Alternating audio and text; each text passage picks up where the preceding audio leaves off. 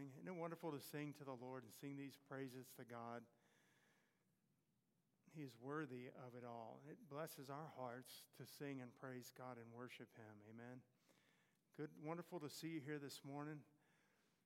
If you missed Sunday school, it was wonderful. I just encourage you to come to Sunday schools every Sunday morning at 9:30. We get started, and it's over about uh, about a quarter after 10 or so. We finish, and Amber and Reynolds taught today on Psalm 5. We're going through some of the Psalms and just teaching and uh, expounding on what God uh, gave us in the Psalms. It's been a wonderful lesson. I just encourage you to teach. Peter will be teaching next week on Psalm 6. If we're not raptured before then, uh, I want you to turn with me in your Bibles to Exodus.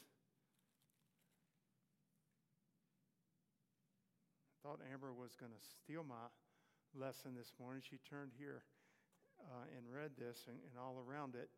Uh, Exodus chapter 3, verses 10 and 11, if you'll read that with me. Exodus 3, verses 10 and 11. Come now, therefore and I will send thee unto Pharaoh, that thou mayest bring forth my people, the children of Israel, out of Egypt. And Moses said unto God, Who am I that I should go unto Pharaoh, and that I should bring forth the children of Israel out of Egypt?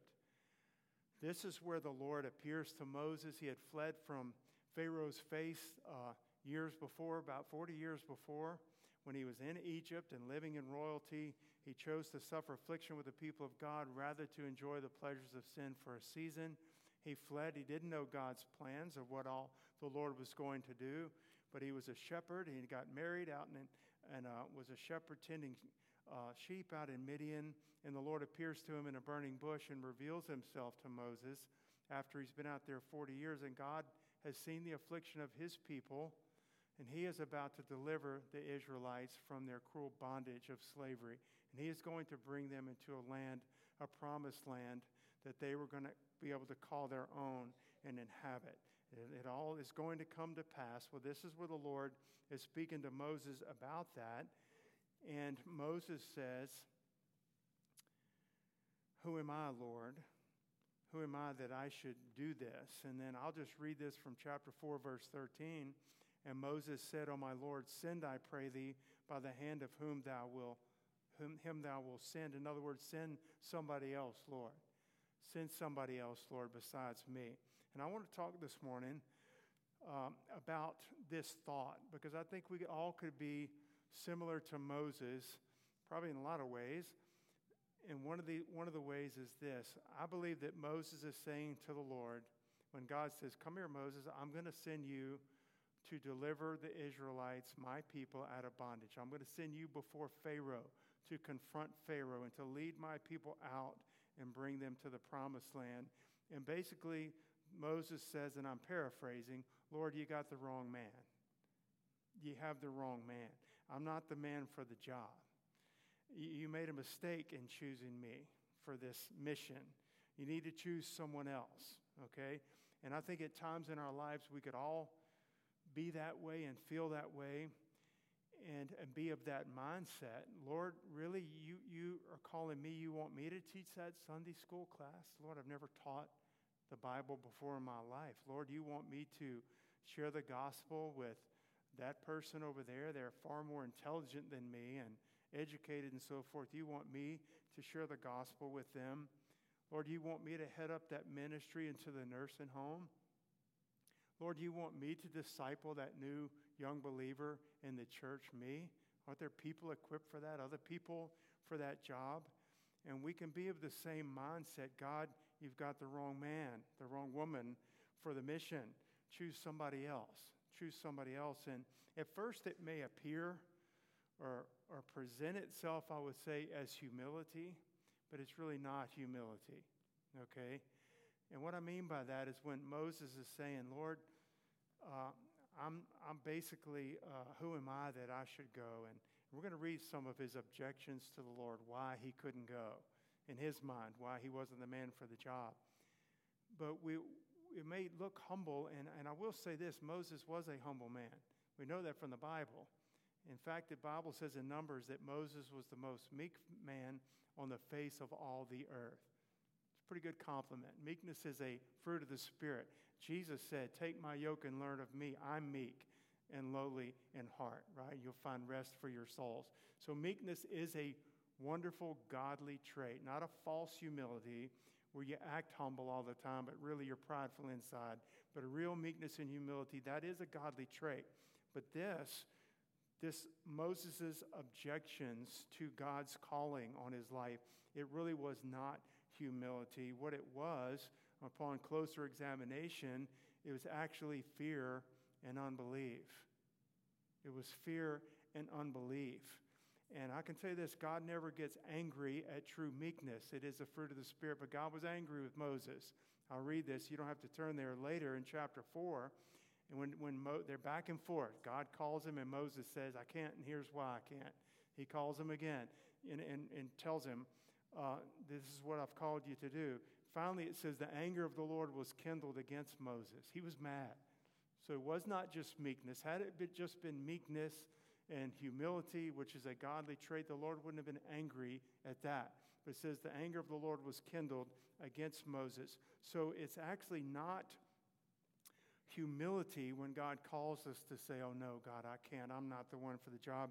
Choose somebody else. Choose somebody else. It's not humility, it's actually disobedience and fear and unbelief. And it's disguised as meekness, perhaps, but it's really not meekness. God calls us and we say no. God commissions us to something He's called us to do. Go share the gospel with that someone. Start this ministry. Start this Bible study in your home. Go disciple that new believer in church. I want you to do it. I want you to do it. And we say no, and we say not me. We say maybe someone else. And then we begin to tell God why why we can't do it. He made a hor- God, you made a horrible mistake in choosing me for this, and here's why. Don't you think the Lord knows all those things ahead of time? Moses is such a good example of this. I want you to follow with me in your Bibles. I want to do something. I want to just follow through. I've, I've written down five complaints, if you want to call it that, objections in, the, in the, these two chapters, three and four of Exodus, where Moses objects and says, I can't, God. Find someone else, God. It's not going to work, God. This is not going to work, God. You choosing me. Five times. And I want you to follow. We'll just briefly read these. In Exodus 3, we read uh, 10 and 11, okay? But let's read verses 11 and 12. Moses said unto God, Who am I that I should go unto Pharaoh and that I should bring forth the children of Israel out of Egypt? And, the Lord, and he said, Certainly. God says back to him, He's not angry at this point yet. He says, Certainly I will be with thee. And this shall be a token unto thee that I have sent thee. When thou hast brought forth the people of Egypt out of Egypt, ye shall serve God upon this mountain. He said, This is even going to be a sign. When this happens, not if it happens, and I use you to deliver the Israelites out of slavery and out of Egypt, you're going to come to this mountain, and y'all are all going to worship me right here. He tells them that beforehand. Let's skip down to chapter uh, verse 13. Here's the second complaint, I guess, or objection. And Moses said unto God, Behold, when I am coming to the children of Israel, and shall say unto them, The God of your fathers hath sent me unto you, and they shall say unto me, What is his name? What shall I say unto them? In other words, I don't have any, I won't have the right things to say about who sent me. And God says unto Moses, I am that I am one of his names. And he said, Thus shalt thou say unto the children of Israel, I am hath sent me unto you. Look at chapter 4, verses 1 through 3. And Moses answered and said, But behold, they will not believe me, nor hearken unto my voice, for they will say, The Lord hath not appeared unto thee. And the Lord said unto him, What is that in thine hand? And he said, A rod. And he said, Cast it on the ground. And he cast it on the ground, and it became a serpent, and Moses fled from before it. Verse 5. And he said, This is going to be a sign. You're going to be able to repeat this when I call you to, to throw that rod on the ground. It'll become a serpent, and you can pick it up by the tail, and it'll become a rod again. It's just a sign, okay?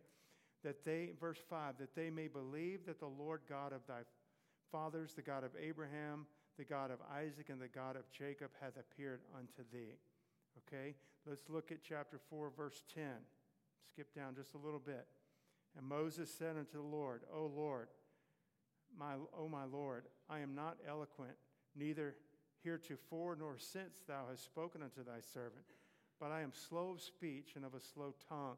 And a lot of people think he actually stuttered, as this could have possibly been it. When he spoke, he had a speech impediment or he stuttered.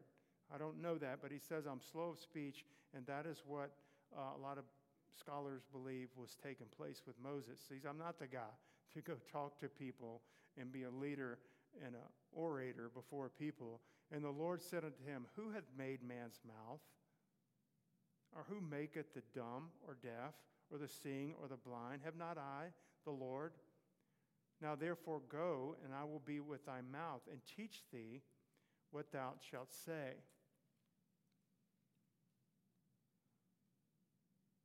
One more. Let's read in verse 14. And the anger of the Lord was kindled.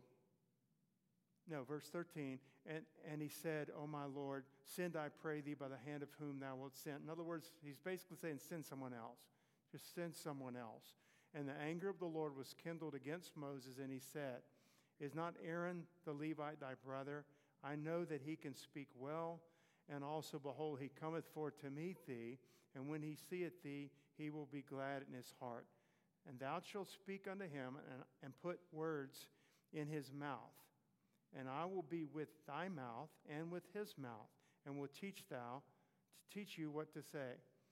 And he shall be thy spokesman unto the people, and he shall be even he shall be to thee instead of a mouth, and thou shalt be to him instead of God.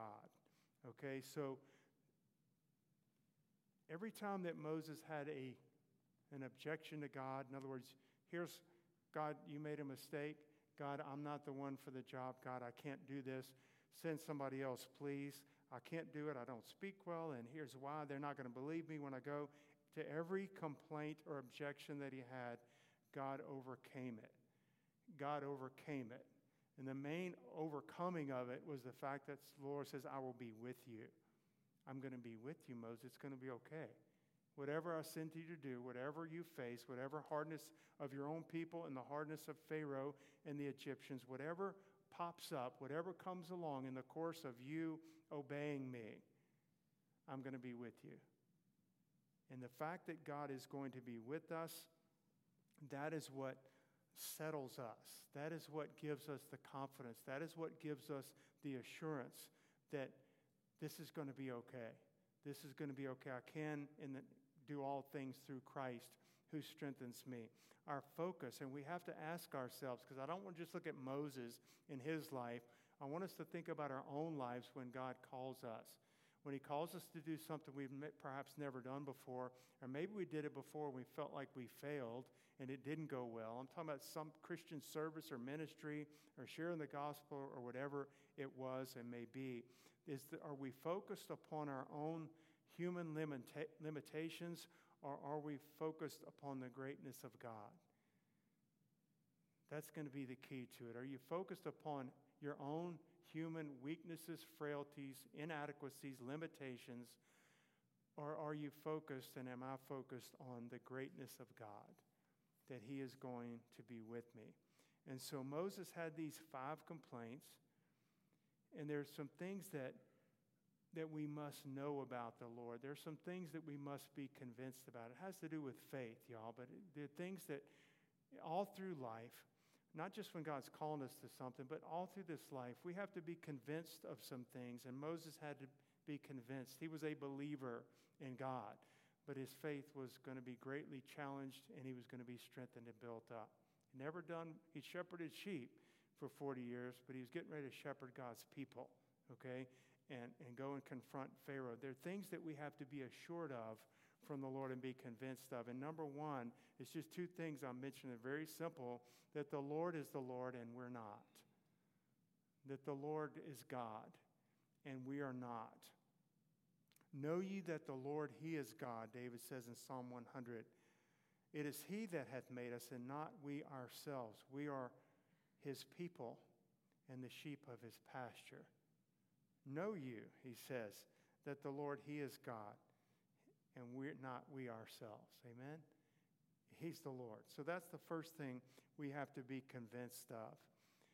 And the second thing is that God can choose to use whoever he desires to choose and use. Very simple thing. He's God and I'm not.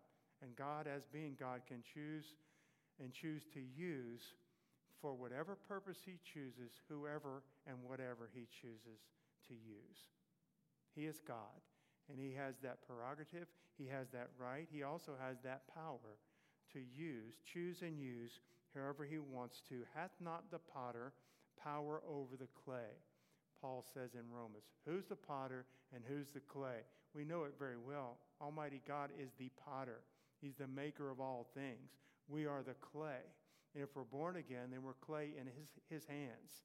He's fashioning us and forming us and making us into not what we thought we should be or planned on being, and what He predestinated us to be in Christ. He's making us more like Jesus Christ, and He's making us a vessel of honor that glorifies His Son, Jesus Christ, on the earth. He can choose to use anyone and anyone and anything He pleases to use to fulfill His purposes. Fire and hail, snow and vapors, stormy wind, fulfilling His word. Even things like that snow and vapors. You know what? It's fulfilling God's will. It's what He sent it forth to do.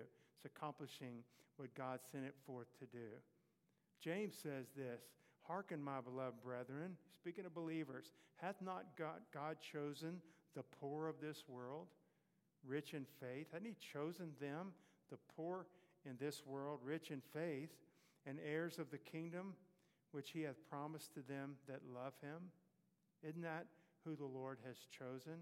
We all know this passage. I'm, I'm going to be reading from 1 Corinthians 1, the end of that chapter. Paul says this For you see your calling, brethren. Again, he's speaking to Christians.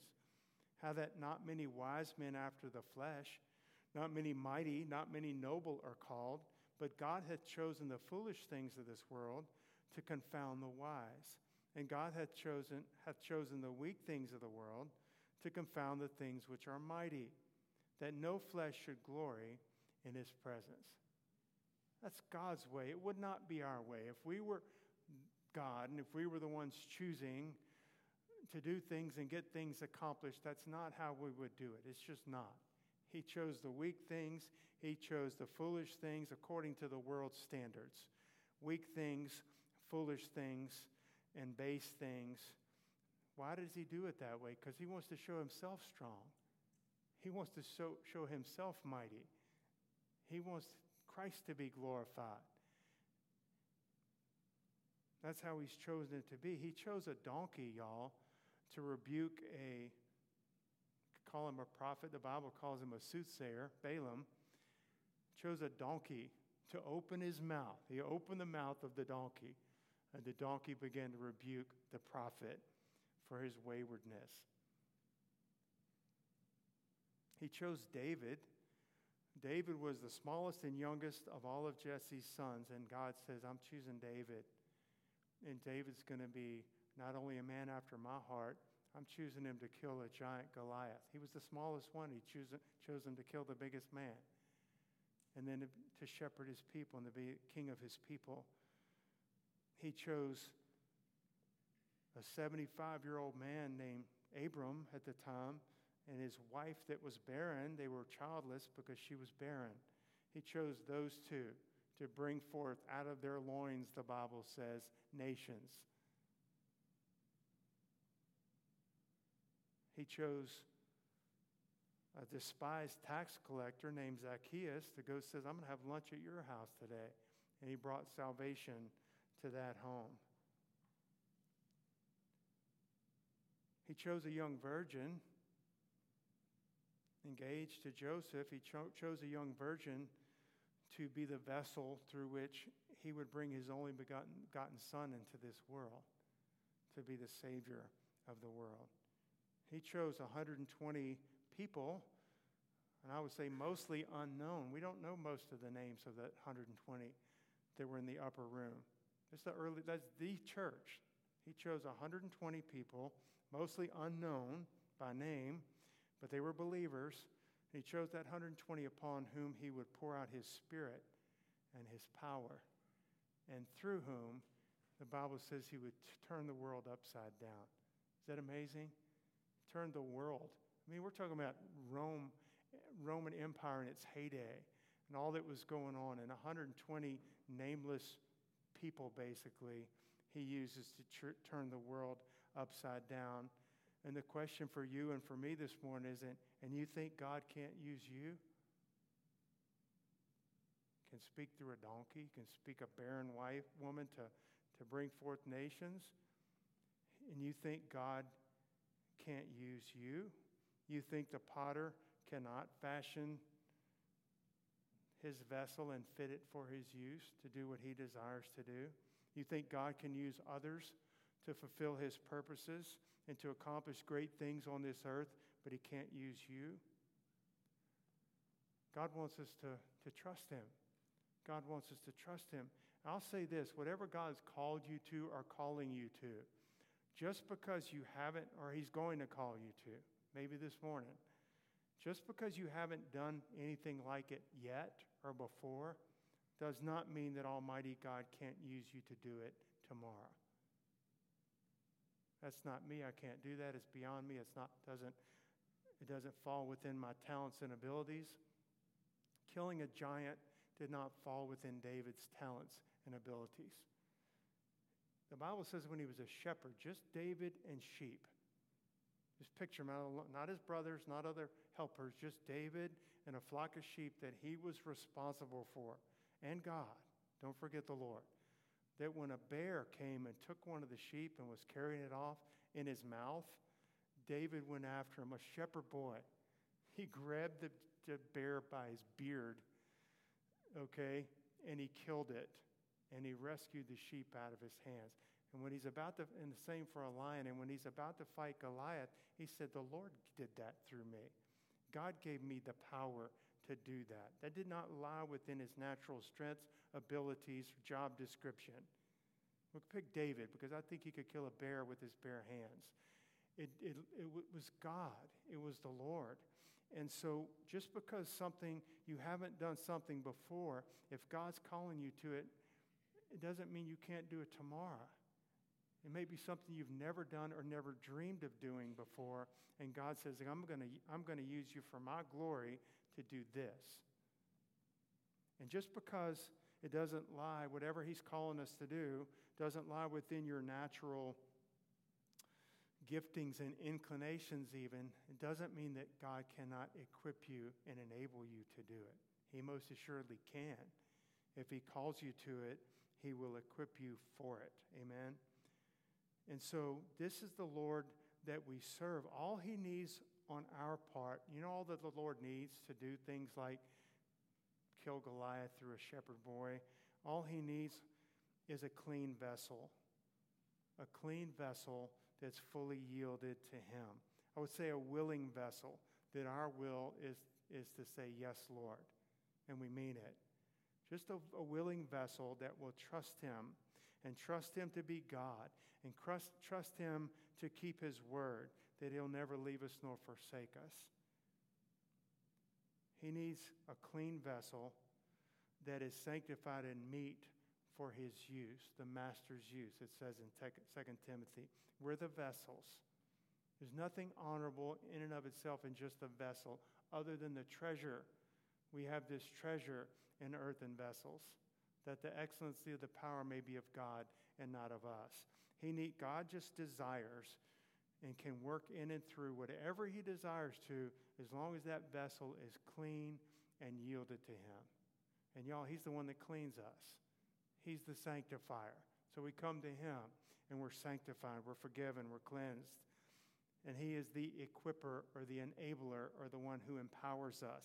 He's the giver of the Holy Spirit, He's the giver of every good and perfect gift. And He's, he's able to do everything that's needed in that vessel. Whatever is needed, He is able to do in that vessel to prepare it for His purpose and His use, for the job at hand. for what is coming next. Y'all know that as a church, uh, as Christians, and just the church worldwide, and as Cornerstone, I'm always looking for, for what's next. I mean, I'm not, not something new or different doctrinally or, or some different type of worship. I'm saying what, there's always believe that there's more, that there's he's whatever he's doing in Cornerstone now and in your he is getting us ready for whatever he has next. And I don't know what that is. I don't know. I don't know if all of a sudden what we're doing today might become very illegal tomorrow. Like tomorrow, we wake up Monday morning. He's preparing us now for whatever is next. Who, knows? You know, I think about God sending John the Baptist is, was, you know, ordained for his ministry. Just for a brief time, he was that uh, shining and burning light, right? But God sent people to him out in the Judean wilderness by the Jordan River. He, God sent people, and they went out and he preached to them, and they're being baptized in the Jordan River for repentance of sins. W- wonder sometimes if God would just send people here. I wonder if, if, if God's just Maybe, maybe things get so dark in, in the world spiritually and, and people are crying out. And this has failed me, and this has failed me, and I need Jesus. Like Duncan Campbell talks in the, uh, in the revival hymn, part of his sermon in the Welsh revivals, and those revivals that he was, the people people were just getting right with God and they didn't know where to get right with God. They just showed up at the, his church or the church where he was meeting, and it wasn't like they were normal members or regular visitors or anything. The Holy Spirit started drawing them, and they were lined up outside this church because they knew God was there.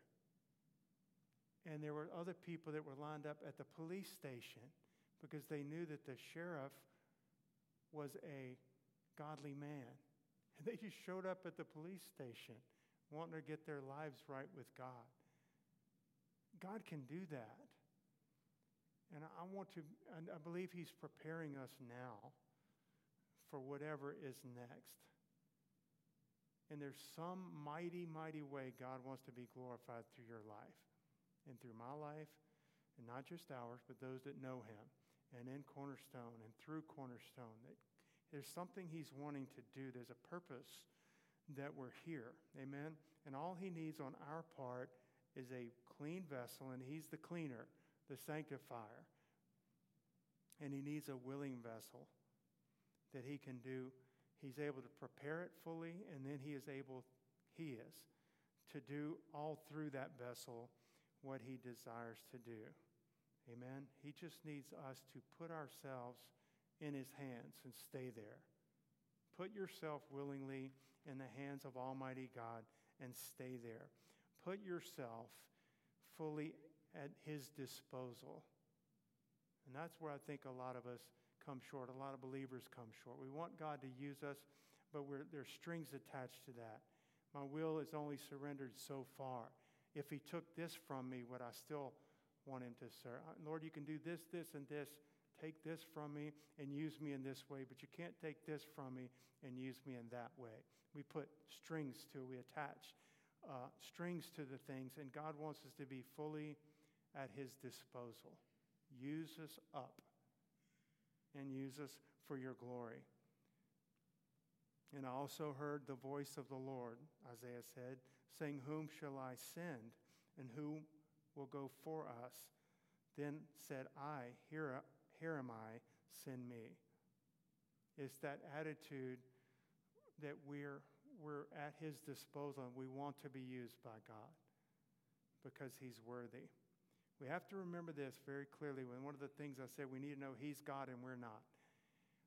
But as God, I have been purchased, as Him being God and me a son of God, I have been purchased by His blood. Purchase means He bought me and He bought you, and we don't belong to ourselves. So should, there should be nothing that God would call us to that we could not and would not, by the grace of God, say yes to, Lord. God wants to do in us, and God wants to do through us all that He desires and is for His glory. And He wants us to trust Him for that. He wants us to obey when He calls. Our Lord is able to overcome every one of our objections, every one of our reasons. I'm putting reasons because they're not really reasons. Every one of our excuses or reasons or reasonings in our intelligence why we cannot possibly do what God's calling us to do. You just can't do that, Lord. That's just, and here's why. Here's why we can't. And we say, Lord, you want me to do such and such? What about this problem? Or between me doing it and that thing being done, there's this big problem. There's this big obstacle why I cannot possibly do that. What about this problem? And the Lord says, I'll be with you. I'm going to take care of that. And then we say, Well, what about this one, God? What about this problem? He says, I'm going to take care of that. What, what about money? i am your provider. I'll take care of that. I'm calling you to do it, not for your glory, for my glory. What about time, Lord? You know how busy I am. I'm tapped out as it is. What about time? He says, I, I, I'm giving you enough time to do what I've called you to do. What about my health? I've got some limitations with my health. And we go on about my limitations and why I can't. And the Lord is wanting us to like blow the fog away, say, Are you looking at me? Do you see how mighty I am? Do you seriously think that little problem is anything for me to handle? What are you looking at, Randy? What are you focused on? Yourself and how you can't possibly do it? On the bigness of the problem? You don't need to look at either of those things. I'm well aware of your limitations, and I'm well aware of the giant that stands in your way. But if you would get your glance up here, we heard it in our Sunday school this morning. Unto thee I'll direct my prayer, and we'll look up. I'm going to look up. And when I look up, and he says, You, you got it now? You see? Everything's okay. It's under control. And you're, you're right, Lord It's very much under control. You got it. He wants us to trust him like that. What if Abraham, for example, had said, Lord, the Lord says, I want you to be, I'm going to call you to be the father of many nations. And Abraham simply said, No, God, I can't do that. Can't be the father of many nations. I'm not the father of even the one child yet. I'm too old and my wife is barren and not but unable to, unable to bear children. What if he had just said that? The Bible says in Hebrews 11, through faith, Sarah herself received strength to conceive seed and was delivered of a child when she was past age because she judged nothing about herself and even nothing about the, her barrenness because, because she judged him faithful who had promised. It was a promise of God.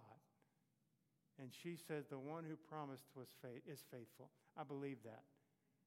That's all she was looking at. And because that's all she was looking at, they, Abraham and Sarah both had their moments of doubt, but they didn't live in doubt.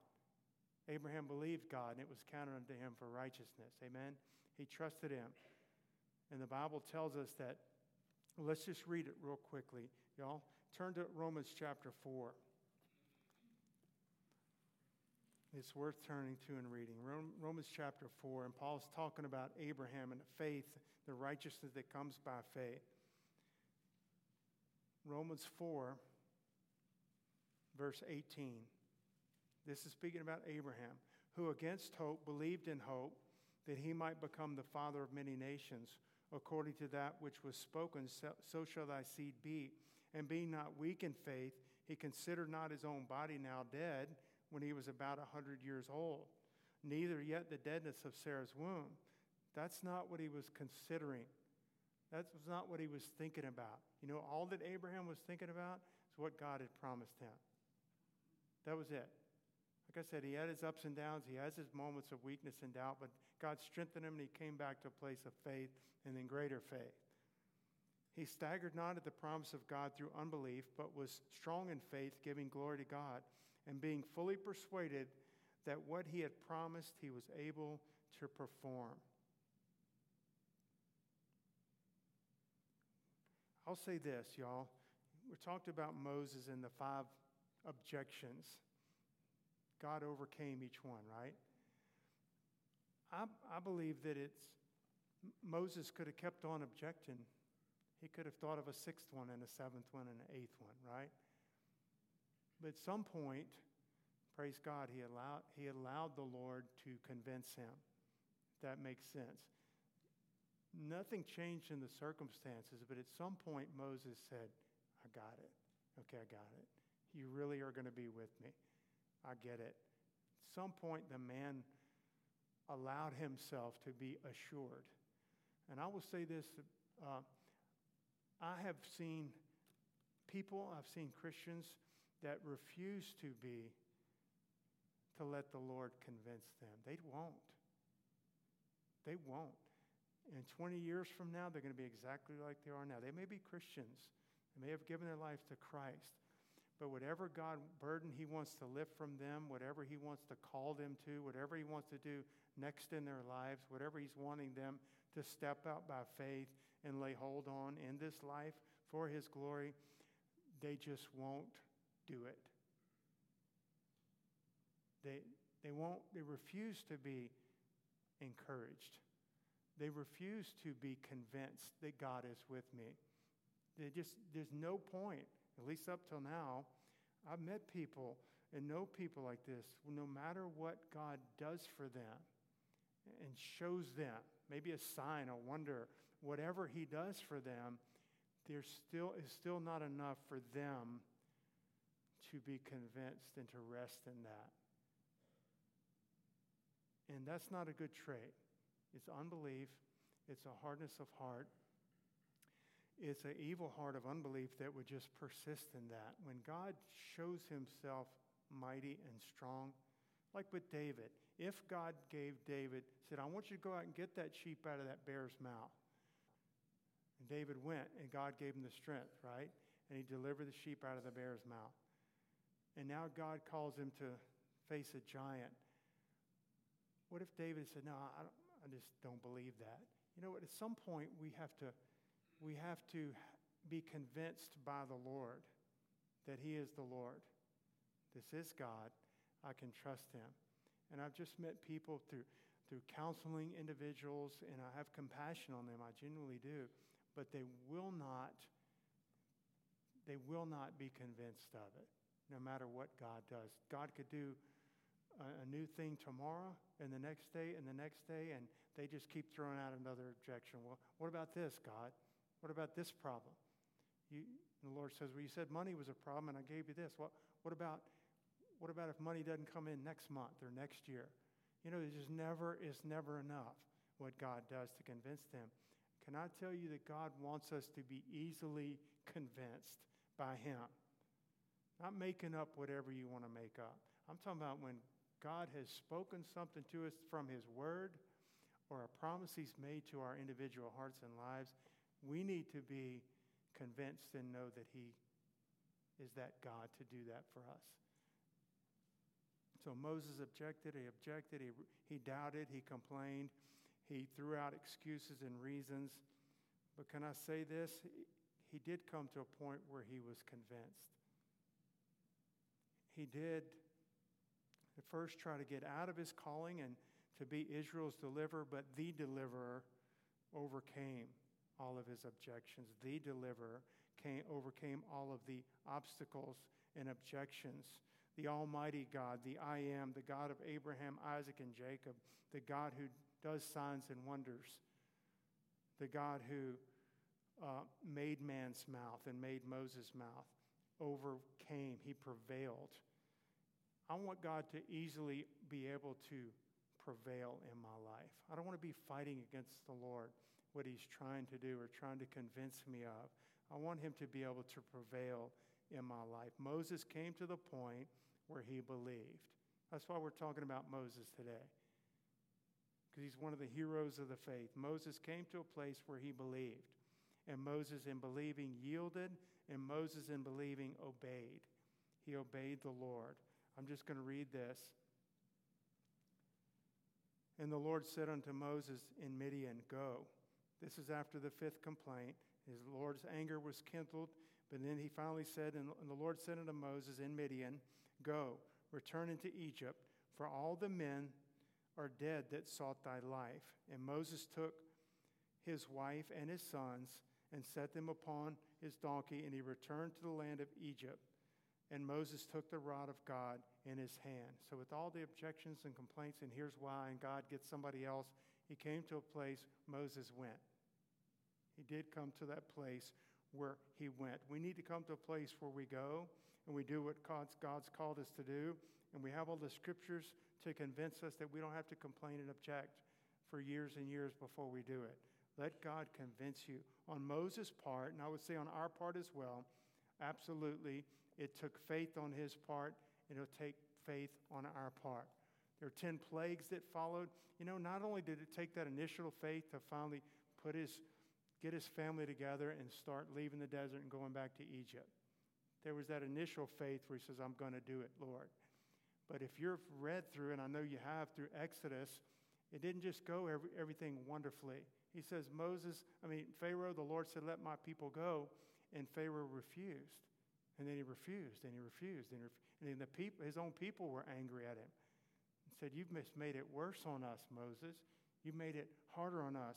He had to have faith not only initially to obey, he had had that day by day faith as well to hang in there and to keep trusting the Lord. I just thought this was interesting. There were 10 plagues blood, frogs, lice, flies, livestock, boils, hail, locusts, darkness, death of the firstborn. And every one of those, things were just getting worse and worse. Pharaoh's heart was getting harder, and the children of Israel getting more and more angry at Moses, saying, You just took something bad and made it worse for us, Moses. He had to keep trusting the Lord. He had to trust God to say, Yes, I'll go back to, to Egypt, but he had to trust God day by day. Y'all, and we do as well. We need to know that, that come to a place where we rely fully upon the Lord and not our own sufficiency. And that's where Moses was. And it doesn't take long for us to learn very quickly that we are not sufficient. We are not sufficient to do anything, to do anything. And the closer we grow to the Lord, the more we realize that. I was so, perhaps, so self sufficient.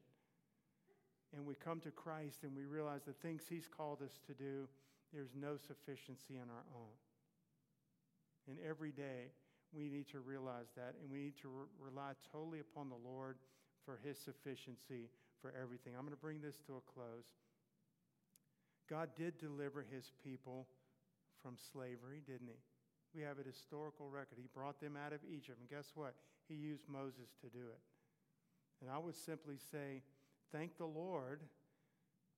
Moses, I'm sure, thanked the Lord that, that the Lord did not hearken to his objections. What if God had just backed off and said, okay, I will find somebody else? You understand? It's the goodness of God that the Lord said, no, I'm going to use you. But God, I can't. I'm, I don't speak well. No, I made your mouth. Go. No, I can't. Objection after objection. Isn't it kind of the Lord that he did not relent? Isn't it wonderful, the Lord, that he did prevail? I bet Moses was saying, Thank you, Lord, for not giving up. Because he's Moses, and we get to talk about Moses. Moses got to lead the children of Israel out of Egypt through the wilderness, had water come out of the rock, saw manna come down from heaven, uh, and even at the, it did miracles. He interceded and shepherded the people. And at the end of his life, God himself took him up on the Mount Pisgah, and he died there with just him and the Lord, and the Lord buried him. That's what the Bible says. And guess what? Moses is one that got to appear with Elijah, with Jesus on the Mount of Transfiguration. I don't think any of this would have been Moses' life had God hearkened to his first or second or third or fourth or fifth objection. Praise God that God prevailed. You know what? This, this is that no flesh should glory in his presence. He chooses the weak things and we yield. So when he's choosing you, whatever he's calling you to do, yield to him, allow him to do it, allow him to convince your heart and believe him by faith. That He can do whatever He desires to do through your life. Don't put limits on the Lord. I'm closing with this, and D, you can come. One of my favorite scriptures that I go to all the time in Psalm 46.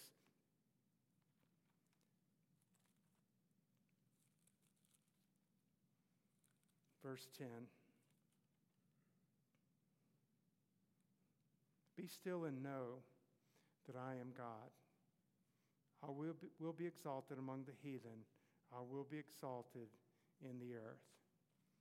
He just wants us to be that vessel that is yielded to Him and that vessel that will believe Him and be still. We don't have to complain and object and tell God all the reason things. He knows all that.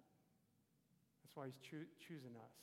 He's choosing the weak things because He wants Christ to be glorified and confounding the wise. He's choosing weak things to confound and, confound and bring to nothing things that are mighty. Amen. Y'all stand with me this morning. These altars are open. Whatever God's calling you to, if you have thrown out objections and cited your own limitations and weaknesses and frailties and all the reasons you can't possibly do it, would you come before the Lord and ask Him to forgive your unbelief and say, Lord, prevail? Lord, I will allow you to convince me and assure my heart. I will allow you to use me in any way, shape, or form that you see fit. And I won't seek to rob your glory. And I will find my strength and my sufficiency in Christ and Christ alone. And I pray that you would strengthen our feeble hearts to believe you, God. And I pray that you would not give up and just choose someone else. I pray you would use my life, use our lives for your glory and honor. In Jesus' name.